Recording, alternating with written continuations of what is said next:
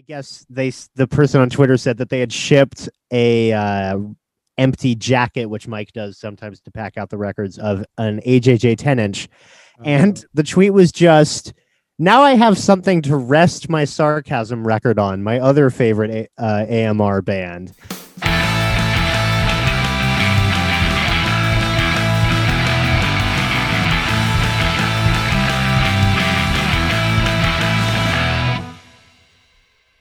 Alex, Mateo, hey, how's it going? Good. Thanks so much Hi. for having us. It's going. It's. it's uh, It's I don't even know going. what day it is at this point. what day is it? It Thursday? doesn't. It's a day. really doesn't matter. January or February. Or It's Sell the Heart podcast day. Yeah, Yeah, that's that's that's, what kind of all is. that matters. It's Yeah. it's today. That's the only day that Yeah. matters, right? Um, yeah, I've got Alex and Mateo from the band Sarchasm here. Uh, the third member Stevie was unable to attend today, but yeah, welcome to the Question and Answers podcast. It's really a pleasure to have you on the show. Thanks so much for having us, Andy. This is going to be really. We've haven't done a podcast like this in a long time, so this will be really fun. Yeah, I'm I'm looking forward to it. Um, yeah, uh, so you guys uh, have uh, recently put out an, a record. It came out in 2020, uh, called is just self-titled, and it was released via Asian Man Records. And it, I believe it's your third full-length record, correct? Uh, fourth, I think. Oh, fourth. Third, I think third of what's currently available on most streaming services. The first one we don't talk about as much. The first one is only on Bandcamp and only in like CD form. Um, if you ask the right people. I see. So that's the one that's going to be like your guys' golden parachute. Like when you guys, you know, you know, become like the the iconic, you know, 2020s East Bay punk band that people like are talking about on the lookout, you know, message board on Facebook like 30 years from now. I'm if sure- Facebook even exists, right? Yeah. Oh man. I, I think we made like 20 CD copies in total. So, and I I think I know every person individually that has them still. So, I yeah, I think I know every person individually who listened to that album and still Yeah, I- listens to it. I definitely have been in a few bands over the years where, you know, we made like a very, very small number of whatever recording we happen to have. And they're sitting somewhere, probably collecting dust, or somebody's loving it, you know, and, and listening to it over and over. I mean, I mean, I don't know, I don't know how it is for you, but there's there's a few bands that I've been in where the recordings are kind of just lost into the ether. And like I don't even have a copy of them anymore. And I'm kind of dying to hear them again because it's been so long um i mean I, I, I do you have any bands like that that, that that you've been in there's uh there was my first band that I was ever in was this blues band called the Gents and we only played one gig at my middle school's like like harvest fair like fall like celebration carnival. And there's like a really old like someone still had a Betamax like camera and filmed it onto a Betamax. We don't have the camera anymore. I know where the tape is but I've never seen it and that's the only recording that exists of that band i think. Hmm. but Sarchasm uh, has been pretty well documented i think thanks to us starting kind of right when like social media kind of really was becoming the way to do band stuff and we filmed almost all of our early gigs and i think every show throughout the first three years we filmed. So we have a lot of archival stuff for us. I think we lost about two years worth of those shows though, Hmm. because those are shows that I filmed, not Alex's dad, and I put them. Oh, on. It right. was my top at the time, which I'm pretty sure is like years dead. That hard drive does not exist. That computer doesn't exist anymore. So I and I I remember solidly what shows we had documented that now don't exist anymore. Um, which is Yeah. pretty So I- crazy. I guess that then. yeah. yeah no i mean I, I think that archival like footage and and like those old demos and old recordings can be like such a treasured you know thing to hold on to and kind of like a look back and laugh kind of thing because Mhm. you know music and and creating stuff can be so like grueling sometimes that when you have an opportunity to just kind of like reflect on like yeah man like you know we were doing this we were doing this just for the hell of it you know and we were just fucking everything be damned and like we don't have like a crazy agenda and and I, I- I personally really love that kind of stuff. And I know that sometimes people are not like that into nostalgia, but I don't know. I, I think that there's value to it, but um, I, I I'd be down to check it out sometime. Uh, but yeah, so you guys have been a band now for it, it, it's like a like eight years, nine years, something like that. Ten years. We celebrated years. ten years last October. Wow. Um, we actually dropped our album on our 10 year anniversary of meeting for the first time and deciding to start a band. That's was great. And October I, 10th. okay. 9th. I think. And you, you I, all met when you were like pretty young, right? Yeah. Yeah. Like how, Uh, how old are we talking? So I was uh, 13, and what happened is I had been in this blues band that I then got fired for not being like cool enough or something. Uh, and I had my mom put an ad on Craigslist that was like teenage kid looking for band.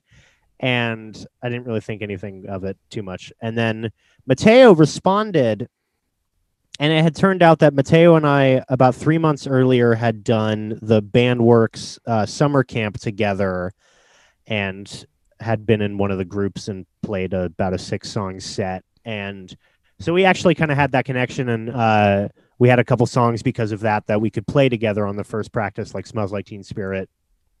Uh, but yeah, it was still definitely like very um not parent guided, but like my parents had to bri- drive me to practice every every week, and we practiced in the parents' uh, kind of garage basementy area. But it was definitely uh, an upgrade from the blues band. I think that just got to play my middle school events. Like this one actually had real shows. So. Yeah. Um, I was 15, Alex was 13, and Stevie was 11. Mm.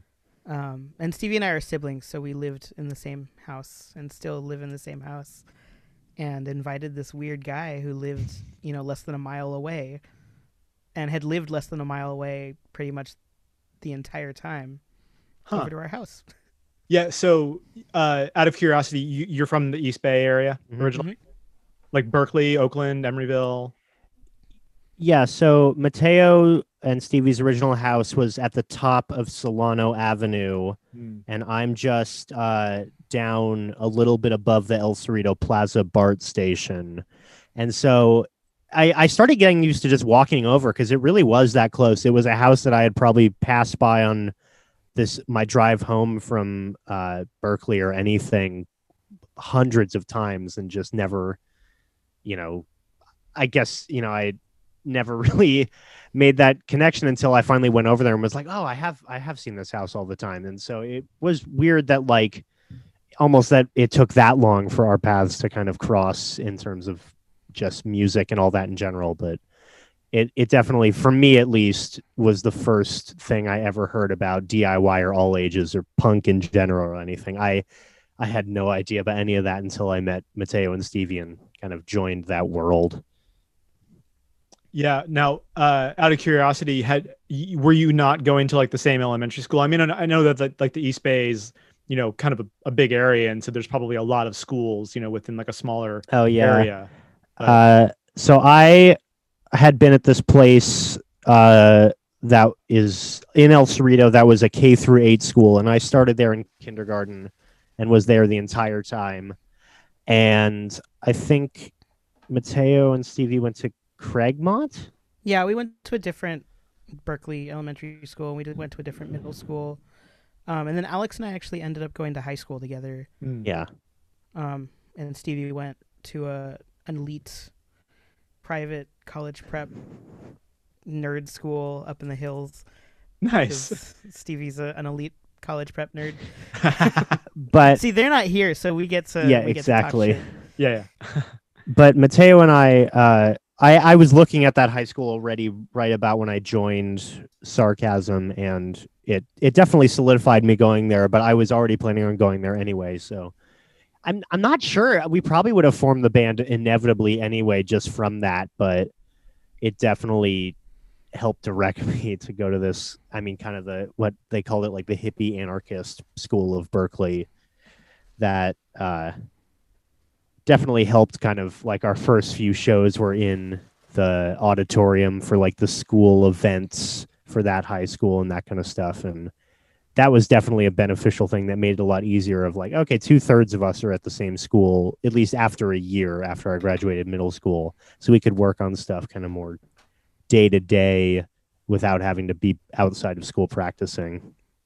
And it also helped because we were friends. Like it was nice to have another Yeah. friend at school. It was, I'm sure, it was nice for Alex to have a friend to start school with. Yeah. like stuff like that.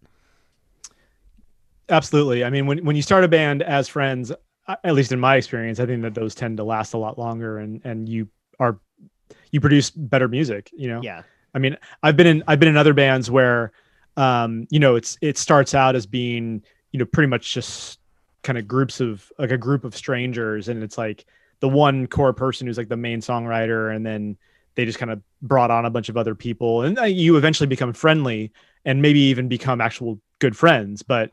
It, it takes a little while instead of like having it be like the opposite where it's like oh we're we're homies and we're going to start this band and it's us against the world kind of thing but um yeah like i mean how would you guys really describe your sound i mean i know that obviously you know like being a band for as long as you have and like starting from such a young age um i'm sure that it's like ebbed and flowed a little bit and kind of evolved over time but i mean where you're at right now like what would you guys consider your your, your yourselves to be like what like what i don't know what genres would you say that you fall into Um, I remember when we started, we kind of started calling ourselves a pop punk band, and then immediately started rejecting that.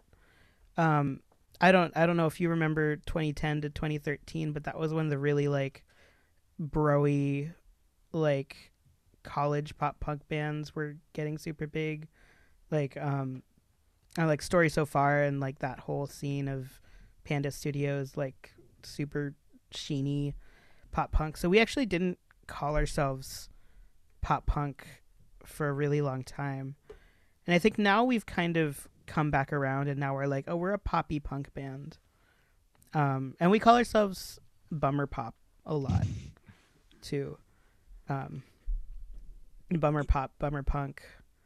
Uh, we tried to be a ska band for like two years.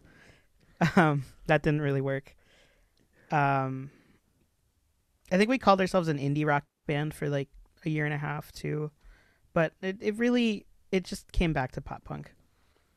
Yeah. The, I mean, it, it's kind of a silly question to ask, to be honest, because like at the end of the day, like the the the labels that we use to like, you know, put ourselves in the into like a box when we're when we're writing this music, it's it, it's it's kind of defeating, you know, in so many mm-hmm. ways. But but it also like is almost like a necessary evil because when you're trying to get yourselves in front of people, I mean, like especially like using these mechanisms we have like social media or like putting it on Spotify, like they want to know, you know, what category should we put your music into to best put you in front of the right people and you know, let's let's let's face it, you know, some people do only want to hear like you know, dark weird indie rock versus punk, you know, or poppy punk rock. And as much as like Sarchasm, like you know, you, you're you're saying it's like, oh, we're kind of like bummer punk, you know, like people who listen to all different types of music may totally appreciate what you guys are doing,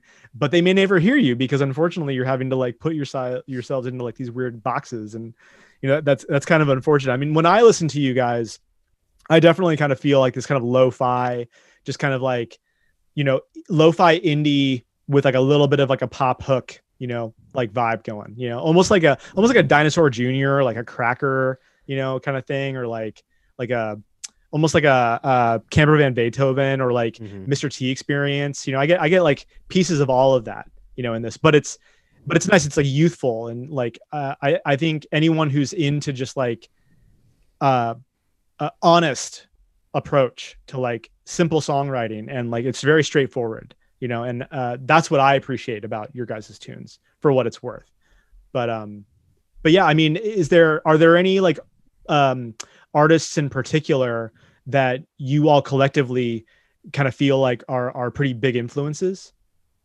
that you can I name think I think the biggest one is Green Day, uh, both locationally and just sound wise. Uh, I was sort of introduced to Green Day about a year before joining Sarchasm. I think I saw them, yeah, back in 2009. About was the first time, uh, and they definitely were one that brought us together a little bit over kind of covering them and figuring out that that was kind of the direction at least we wanted to start going in. And I mean, Nirvana was a really big one. Uh, I think Nirvana indirectly the Beatles for us a little bit. I grew up immensely being obsessed with the Beatles, and it was all I really listened to throughout most of elementary school. And uh, when we started, I still was very much more on that kind of classic rock Beatles phase and was just getting into punk. And a lot of that was what I think pushed us towards like the more kind of poppy mentality and i think what made me at least reject pop punk as the genre because as i started to become aware of bands like blink 182 and like the warp tour bands it was true of i thought well we've sound nothing like this and the lyrics were writing especially like to blink 182 and uh, i guess like all time low and those kind of things are just so different in terms of how we write. And a lot of like our writing is like again like beatlesy like characters or like story stuff or just trying to keep it more sort of engaging in every aspect rather than like anthemic and we've never fit like the pop punk like anthem about as much as we joke about like leaving your hometown and going off and touring in a van and living the pop punk lifestyle and drinking I, I don't uh I was PBR. I don't know. Is it like is the PBR coffee now? Is that the pop punk drink, or would it be like? No, I think pop punk still drink White Claw now. Oh, true. Yeah. Yeah, I was gonna I was gonna say I think White Claw has kind of overtaken everything at this point. Yeah. We uh yeah, we we missed the fest when White Claw had just started to take over. So going back, it'll be interesting to see how that goes. But yeah, I I mean Green Day, Nirvana, the Beatles, uh, a lot of the early Lookout stuff. Eventually, I didn't know about it at that point, but that definitely became a big part. Uh, uh, Mateo, what else? I know AFI is probably one. AFI is huge. Um, and then I'd also offer this is this was later, but it still had just as much of an impact on us as a band um, but the Decemberists and like that kind of whole like indie folk scene, and Jeff Rosenstock, all of Jeff Rosenstock's projects. Yeah, yeah. I mean, that's that's a a, a really good list of of like bands to kind of take from though. I, yeah. I mean, if you're thinking about like just song craft in with respect to like pop sensibility, but still you know universally acceptable with respect to it's like hey like none of this stuff is like ever going to be thought of as as like bad, you know? Like I mean sure like those bands all have songs that are not great, you know, but those bands all know how to write good songs mm-hmm. like pretty pretty much universally. Like I mean the the only band out of that whole list that I would think has probably fewer good songs than the majority of their recordings would be AFI, but even even AFI like has at least two albums worth of really, really, really good songs yeah. that you can choose from. So, and that that's impressive for any band to be able to pull off. You know, um, uh, yeah, that's a great uh, list of influences to choose from. Now, you mentioned Lookout Records. Um, you know, I know that you guys are pretty affiliated with like the Gilman scene, and uh, I think all of you have done a lot of volunteering there. Correct? Yeah. Mm-hmm. We all uh, we all currently and have held a lot of positions there. Uh, I'm currently on the financial board. I have done the garbage removal. I've done the graffiti cover up job. I've, like everybody, run door, uh, you know, helped coordinate a little bit. I'm training to be a coordinator when we come back. Uh, just kind of a little bit of everything. Yeah, right now I'm head booker. I've been head booker for the past three years. Um, interim head coordinator and head of social media. And I also was head of sound for three years. And I actually just gave up that title last December, uh, November 2019. Um, and of of the three of us, I I've been going to Gilman since I was 12. Um, I started going first as a patron, then as like a shithead like teenager, and then finally I started volunteering for real. Um, I quickly got super into wanting to learn sound. I learned everything, um, and kind of became head of sound by chance. And because I was there so much, and because the only way Sarchasm could play shows at Gilman was if we volunteered and like bothered the bookers there enough to put us on shows. We were there a lot and we ended up we've played so many Gilman shows. Um, it is our house. Yeah, I think I think the number last time I checked was like 53 or something in the past 10 years. Uh and it a lot of it was like I mean Tony Two Tone uh booked us on so many ska nights which as much as we joke about like it was that or nothing and playing ska nights at least brought us to a little bit more people and uh led us to I mean we played with some some decent shows like playing with uh I mean, we ended up playing with like Bum City Saints in the early days, and we played with the She's when they were still kind of beginning. Uh, and Holiday uh, Holiday Bowl, I think, was our first show, and it was like some decent, fun shows to start out with. But uh, yeah, the volunteering I think has also just made it all that more uh, valuable and enjoyable of an experience as a whole. Because like, it's fun to like weirdly play a show and then jump off and then you kind of end up there next week and sometimes people like oh i remember I, you were here last week and you played in the band and now you're here doing the the door sales or something. And you kind of start to know people more than just like the audience. You know them as like the community of it and that makes it like more of a kind of yeah like a community experience rather than like i'm the performer and you're going to watch me and then i'm going to leave And it Right. really helps too. Like, if you spend so much time learning how to keep a venue running, through that you learn how to book shows at other venues. You meet so many bands from all over the world. You you learn all the skills that you need to be a band and to be not just be a band, but like be professional in all aspects of life. Um, how to be make good business, how to be good at relationships with people like we learned how to book a tour through volunteering at Gilman because we would see what bands our size in their towns, like what routes they would take coming through the bay. Um, we'd trade shows with other bands. Um, I don't know. I'm an like a audio engineer by trade now, and I got started by running live shows at Gilman. So I don't know. We I, I always like to say that our involvement in Gilman with Gilman taught us everything um, that we know about everything that's important to us, and like give us That's- that foundation.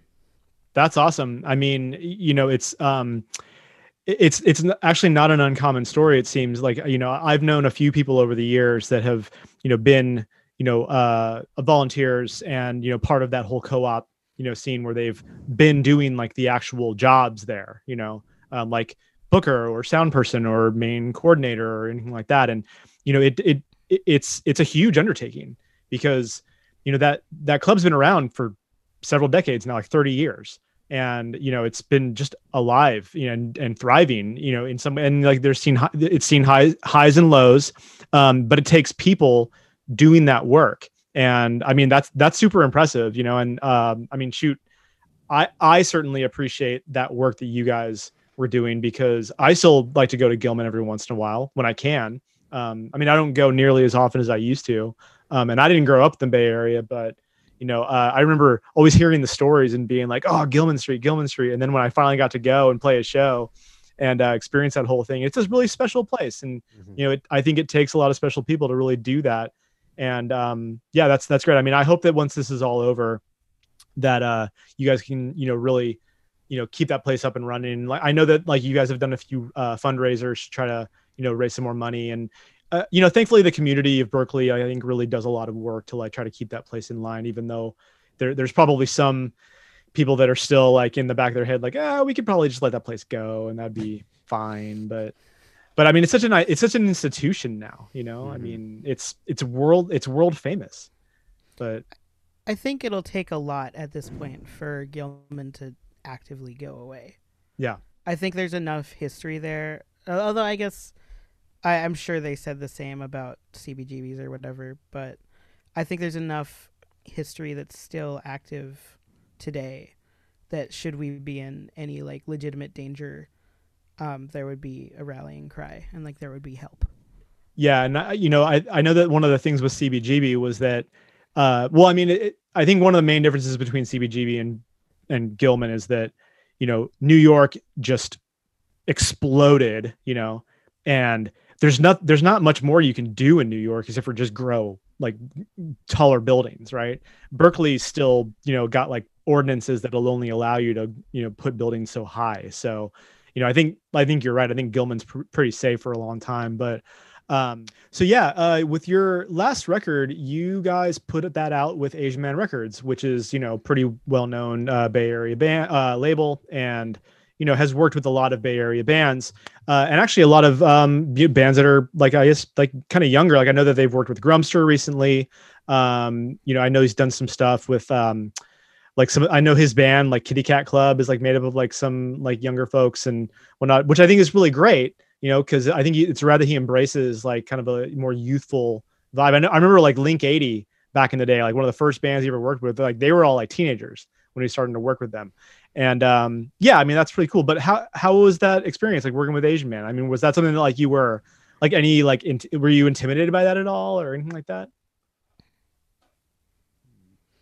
it still doesn't feel real sometimes i feel like like i i don't know what i personally expected when we started this band of like where we would get what we would accomplish where we would go.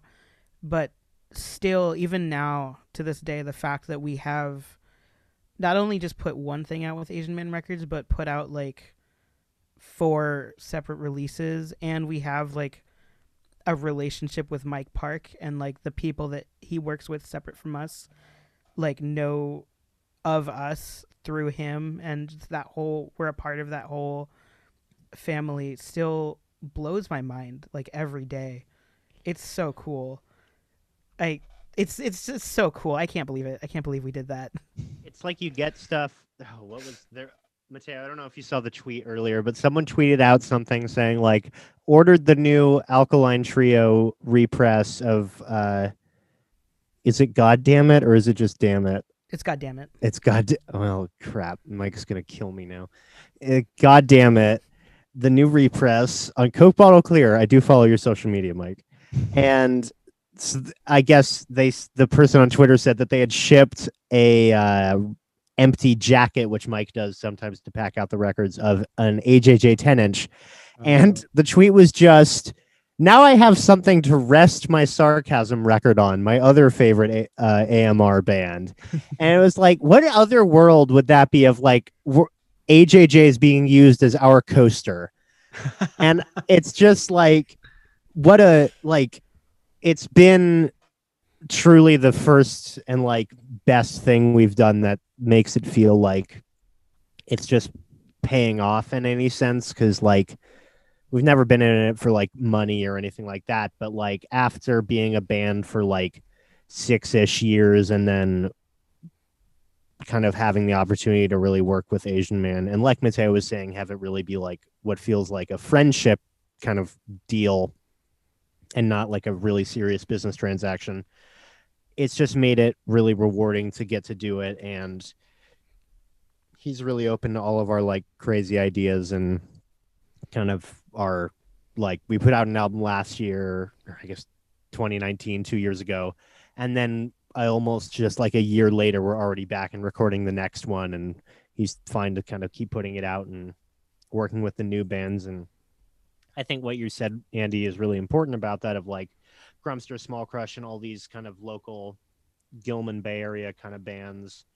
He's getting reacquainted with and it definitely benefits the bands a lot but i know it's opening up to kids that follow us or other bands that were the age we were when we started like you know just 13 14 year olds who might not have that entrance because they don't know about alkaline trio or joyce manor or link 80 or ajj or any of these kind of bands.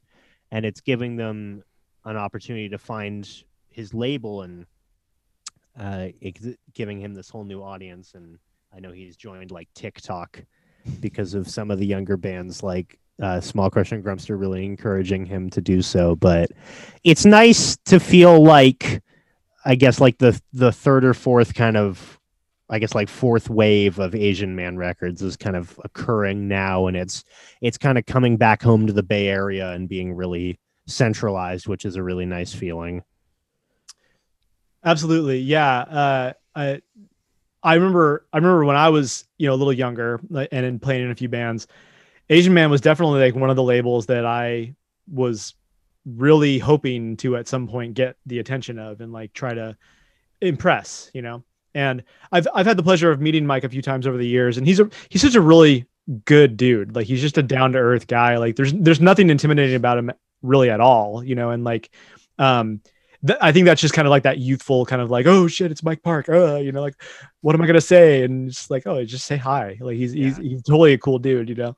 Um, but you know, I I uh, I only asked just because like, you know, Asian man's kind of a big deal, especially like in the Bay Area. And I mean, the guy like has done so much rad stuff like through not only Skankin' Pickle and like Bruce Lee band and like the Asian Man Records and like the Plea for Peace and like anti-racist action like I mean, and you know, he's got a pretty strong affiliation with like the Gilman crowd and everything. You know, he's done a lot of stuff with um, you know, organizing shows there and everything. I remember I saw the Plea for Peace tour come through there.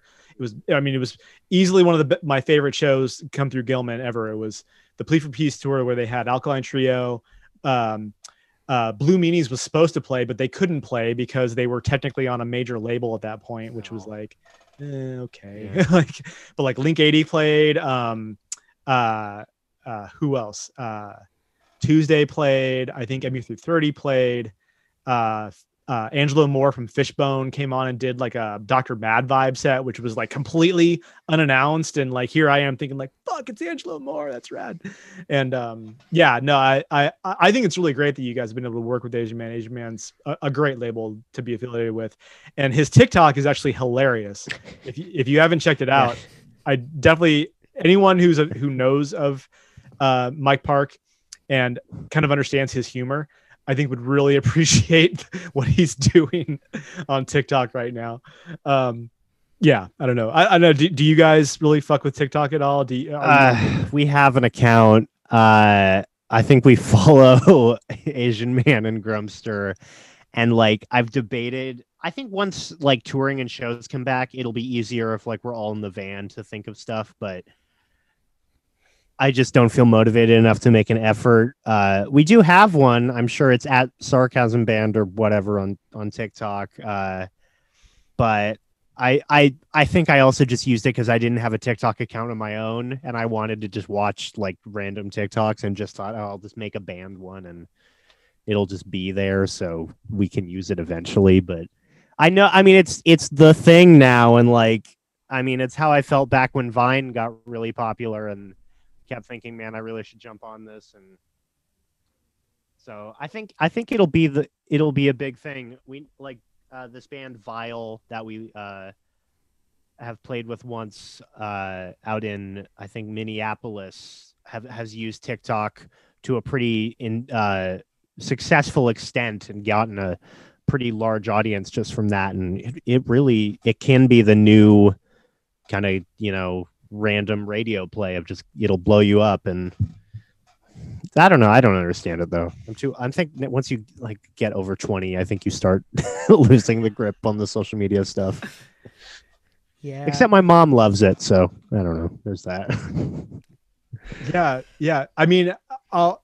I mean, not to wrap on TikTok too much, um, but it is it is kind of interesting. I mean, I'm kind of I guess like a um, like a sociological kind of nerd sometimes like like weird societal like archaeology you know and like it is fascinating to see like what these social networking apps kind of do to people and how quickly people kind of adapt and adopt um i mean i i remember i heard about tiktok and initially I was pretty like just not interested. I was like, no, dude, I'm already like plugged into Facebook.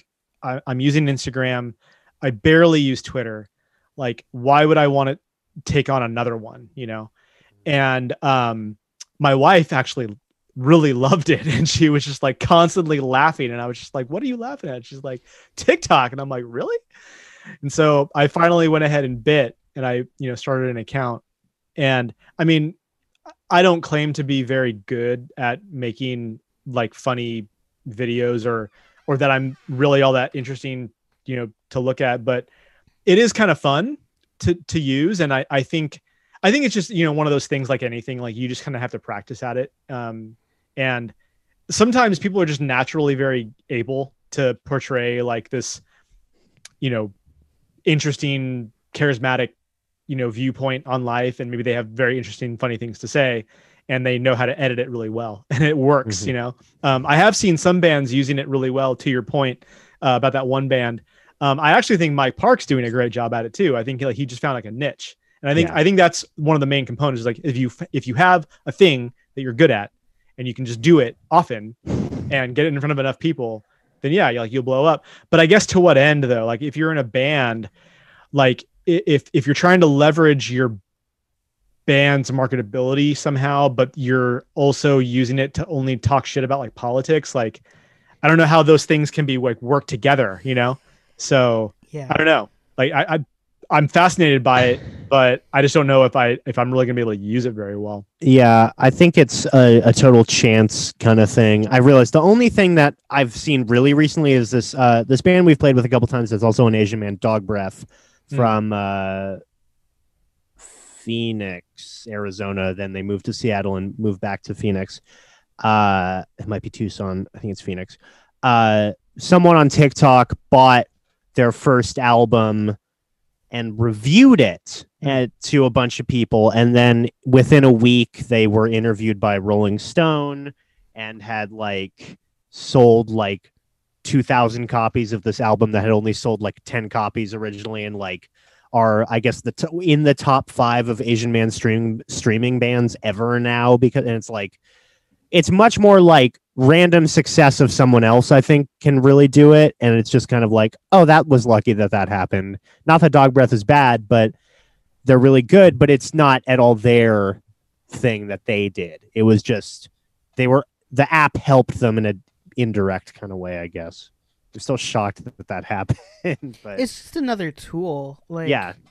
to learn and to try and use and figure out how it will help yeah absolutely. Like that that's what i try to like talk to the bands that i work with on sell the heart like and i try to encourage them you know because you know I, I i've talked about this before on the show where i think a lot of bands are just not really interested in trying to do a lot of work outside of just the work of being a musician right and that's great like that's fine you know because that's already hard enough like honing your craft and getting good at your instrument and like learning how to be a better singer and like how to be a better songwriter that involves a lot of work and that you know should in a in a perfect world be rewarded by the people that enjoy it giving you a few bucks for your album and then hopefully that being something that you can you know go on and hopefully make a, at least a modest living off of right?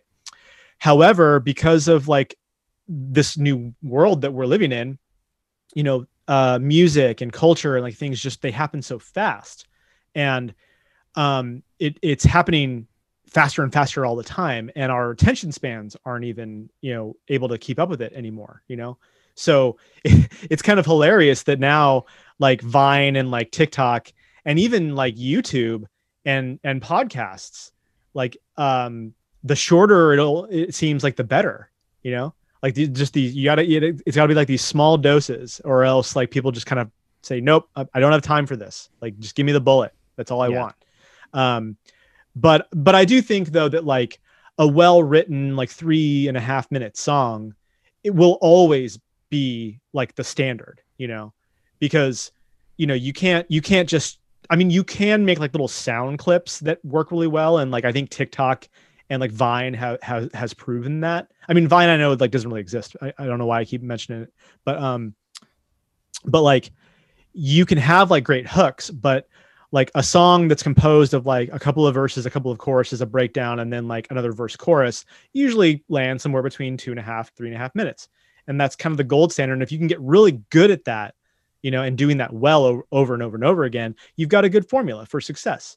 Um, but on top of that, being able to ma- to market yourself, and especially if you can market yourself without having to pay anyone to do it for you, that's a really good tool to be able to have. And these these apps can be a great option for for anyone because, to your point, like Dog Breath, I've never even actually heard of that band to be perfectly honest with you, and if all of a sudden they're now like one of the top streamed albums on you know asian man because of kind of a fluke i mean more power to them that's great you know? And it, it really could happen to anyone. I mean it could happen to you guys you know? Yeah i mean i don't i mean it's like with i remember just tangentially like when we first met mike one of the things that he had just put out was the newest dog breath album in that point which was I can't remember what it was called. It's a great album though. Whatever album came out in about 2019, 2018. Uh, and I remember asking him just because I was trying to gauge like how pre-orders did just based on the label, and I said like, how many how many pre-orders have you gotten so far? The album comes out in a week. He said like six or something like that. And I think it went on to sell a lot more than that. But yeah, it's I just what a what a transformation it can be. Yeah, from relatively unheard, but so finger fingers crossed for more of that. Yeah, we need we need to find an influencer for you guys. Yeah, exactly. Like, which which influencer will it be? God, I hate that fucking term so much, dude. I hate it. I mean, technically, and and like, if you really want to think about that term, like any band or anything that's on Instagram or whatever, that's like if we tell you to go buy a record and you go buy it, technically we're influencing you. It's not that like it's not a career in my I don't know. Yeah, no, I know. Like I don't want to go down that rabbit hole. Like we're probably just gonna get mad if we do. But um, but uh, but anyway, yeah. Uh, sp- speaking of labels, so you actually run your own label called Lavasocks Records. Yeah. Uh, I run. Tell me, my, tell me a little bit about that. I run it out of my basement right here. All the extra stock and stuff is right next to me actually. Um, Mateo and Stevie have been a big help with it. My parents help. My parents pack records with me pretty consistently. Um, it started as a kind of thing of I kind of really went like dove headfirst into Lookout after kind of reading Larry Livermore's book and kind of become inspired of thought, oh well, this really just started out from fun anyway, not to blow up or anything. I should just try it and it's gone super well. It's been a really amazing thing. I think we've done around 30 releases. A lot of them are cassette stuff because I basically from except for getting the cassette like blank, I do everything in house. I make all the labels, make all the jackets, burn and duplicate all the tapes. And it's really a way for like newer bands that might not have, you know, any real audience yet or if they're their first release.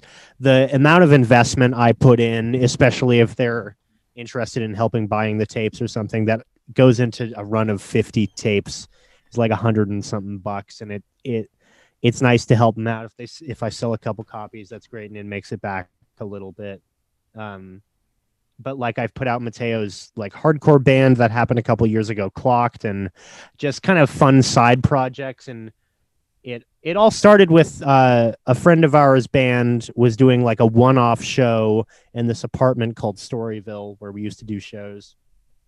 And it was like a week away and they were like dang we don't have anything physical of our demo. And i said oh okay i'll i'll make some i'll make like 20 copies of your demo on cassette. And mateo and i i think labeled all of them in like an afternoon hand numbered all of them and I kind of went from there. Uh, yeah, I mean, we've done some amazing stuff. I've gotten to work with Asian Man on uh, Green Day tribute compilation, which was incredible. Uh, I've gotten to work with a couple of my favorite bands. I've gotten to reissue the Tilt and Corrupted Morals things from Lookout, which is probably the the highlight of what I've done so far. Those have been amazing to work with and bring not only the reissues kind of back out and remastered, but also both of them contain nearly double the amount of like bonus tracks that have never been heard or that kind of thing. And I'm just kind of like a nerd for records and tapes myself and just I've always loved them. I've collected vinyl since I was like 10. So for me it's trying to satisfy those people that love the physical media of music and just trying to give it to bands that can't necessarily really do it any other way and just saying, "Hey, I'll make you some tapes. You can do whatever you want. If you stay a band for two more weeks, okay, I'll figure it out." But it just gives them that kind of thing of like how I remember feeling when we got our first CDs of like, wow, it's it's my thing on a on a thing, and I can hold it and people can see it, and I, I think there's just something kind of wonderful to that. I don't know, Mateo, you've you've had the you've just done some of the grunt work for it, but I, I was just I was trying to think of how many of the bands that you've put out I've recorded. Hmm. Um, probably more than because half. for a s- Yeah, because for a sec it was like Stevie or I would run sound for a band at Gilman, and then we would text Alex and be like, "Alex, this band is really good, and they haven't put anything out yet. You should put something out." Oh, they don't know like anything about recording. Okay, well, I'll record them, Yeah. and I'll mix them, and we'll send it to Pat at Earth Tone to master, and then Alex will pull it, put it out on Lavasocks, and it's like. I don't know. That's also really fun and really cool. I love recording bands. I, I like probably over half of the albums that I have recorded for bands have been the band's first. Release. Yeah. Or first album. Yeah, And it- that's. Go ahead. Sorry. Oh, it's just yeah, it's an all-encompassing process that just it's kind of like a starter pack for a band is what we try to give them. Well, and I think that there's something like really kind of beautiful about all this because, like, uh, you know, here we have, you know, one of w- two of you really that uh, are able to to offer bands an opportunity that don't know anything about, you know, like recording, an opportunity to record and to do it probably really well, you know, and then or at least you know give them something that is going to be much better than them trying to do it on their own, you know, um, and then you got another person in the band that is willing to actually release it and like try to you know produce the physical record for them. And so like yeah like it, it really does kind of encompass like the the the spirit of like you know punk rock and like doing it yourself and like all that stuff. So uh yeah i think i think that's awesome that and and you know it's it's it's not something that's brand like that's new like this isn't something that like no other bands haven't done but it's cool to see that that bands are still doing that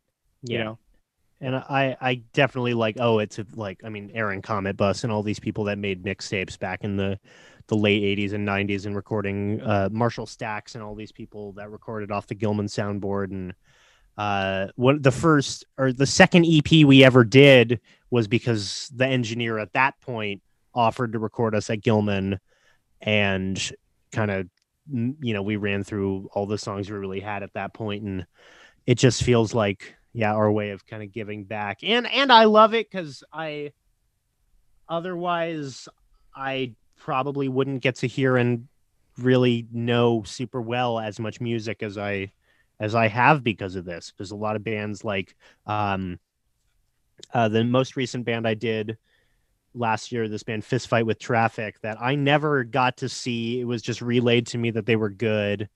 They were going to play my birthday show slash label showcase, which got canceled. Uh, and that was going to be their second show ever, I think. And no one's really heard much of them. They've done a couple things over this, but like, I'm, I'm like excited to get to go back to that and see new bands and keep pushing for these bands and and see kind of what comes out after all this and get to work on those kind of bands. So Yeah. No, that, that's killer. Um, well, yeah, I, I, I, I appreciate like everything you guys been telling me about uh, the history of the band and like what you've been doing uh, over the last few years. I, I mean, you guys, you guys are going to be working on some new material, right? Yes, we have a bunch of things in the works slowly. We never stop writing because all three of us write. There's always stuff. So we have a lot of stuff. Hopefully, more stuff coming this year. Sweet. And I mean, obviously, like once things kind of get back to, to normal, you know, we'll likely see you guys go on tour. And I know that you guys were scheduled for Fest. You didn't, you know, obviously that got pushed back. Yeah. Um, you probably had like a little bit of a tour lined up around that. yeah we're we had a couple tours uh we had one tour that was in march we had one tour in the summer uh if it's safe maybe we'll tour to fest i know that's what every band on earth is going to be doing that's playing fest uh so the shows might be a little competitive but if all works we'll be at fest in october this year and Yeah. hopefully doing stuff after that so i think that's that's like probably our first show back unless something locally happens. Yeah, I would I would agree. Um, and I mean, we bought a van, a van in 2019, so we want to like We used it once. we want to put miles on it. We, you we gotta used break it for in. one tour. Yeah. yeah. Yeah. So Well, yeah, I mean, Fauci's, you know, saying that with all luck, and if you know we don't fall into a civil war, that you know we'll we'll hopefully have live music and stuff again. So I I've, I know I've got my fingers crossed because Tsunami Bomb desperately wants to play some shows because we didn't really get a chance to like really support our last album either. So I'm pulling for you guys. Um, you. but yeah, so on to the last couple of questions I have. So, um, you know, I, I know that you guys are obviously, you know, conscious of a, of a ton of great bands. Uh, I always like to ask people uh, who are some bands that you would love to give like a shout out to that people may not be aware of. You know uh, I think the core four or core three uh, is on the most recent thing, uh, like seven inch we did, which was on Asian Man called Friend Split, uh, which is Danger Inc. from Sacramento, Get Married from San Jose, uh, and Grumpster from Oakland uh, are kind of like our main three. Like I guess if if we were like a like sibling bands, those would be the ones. Um, we've done tours with Grumpster and Danger Inc. We'll do a tour with Get Married eventually. Played a bunch of shows with them. Polka Dot and Adult School are both ones to go look for. Um, oh man, there's so many. Preschool is great. Slumped, uh, like Roses, who we share a practice space with, and I put out an album of theirs on um, Lavasocks, Lousy Advice, Sad Girls Club. Oh man, Crop Vision. Crop Vision, awesome ska hardcore from uh, Orange County. Uh, Bad Idols. Dead Words. Teenage Halloween. Check out No Time Records. They've done. We've talked about Asian Man a lot, but No Time Records is the one that's done everything we've ever done on cassette tape. The newest album is available on their Bandcamp. They do it. Hey, Tommy at No Time has done like over th- oh, like th- over 200 releases or something like that on cassettes. I learned everything from him, and he does every genre. He's amazing. That's awesome. Yeah. Yeah. I, I I know the name. I, I'm, I'm not super familiar with that label, but I definitely have heard the name. So a lot But of the they- like bad time record stuff if there's been a cassette version has come out through uh through no time typically it, he's kind of like the go-to for that like ska punk kind of any or like crack rock steady anything like that stupid stupid henchmen or any of those kind of bands and he, Lots yeah of he's folk punk too. lots of folk punk yeah. yeah and it's strictly cassettes. Uh, he does vinyl and mini CDs, like those little CDs that are about this big you used to Mm. get. Uh, he does those for like CD singles and stuff too. Oh, cool. Yeah. That's awesome. Uh, and then yeah, like my my last question that I like to throw out to people is um if you were stuck with five albums for the rest of your life on like let's say a desert island, what would you pick? So I think I think Mateo and I do have a joint list. Uh, so the first one I think is American Idiot because it's like the Green Day album that I think all of us, Stevie included, like really got into Green Day because of, and I. It's a pretty long album too, which is an advent like an advantage if you're on a desert island. I guess you'd want to pick like the most content, but it's just like that album's hard to beat. It's pretty pretty amazing consistently throughout, and uh, as much as I love Dookie, I think American Idiot just has always been my favorite, just with Jesus Suburbia especially and all that. And then yeah, Mateo, what's number two? Number two, I think, would be The Crane Wife by the Decemberists, um, which I think is collectively our favorite Decemberist Yeah. album. Yeah. Um, again, a long album. I think it's one of their best, if not their best. Um, I I really love that album, and I think it's just it's so good, and it's it's an, another thing that we listen to as a band so much. Yeah. It definitely like midway through our band career kind of had a revelation of like trying to write more complex kind of arcing songs because of Crane Wife and ended up doing that with our Tides EP from 2017 and it's been such a huge thing. Uh Worry from Jeff Rosenstock is probably the Jeff Rosenstock album if we're going to pick any. Again, I think cuz it's a pretty long album. uh but also that album uh just flows incredibly well.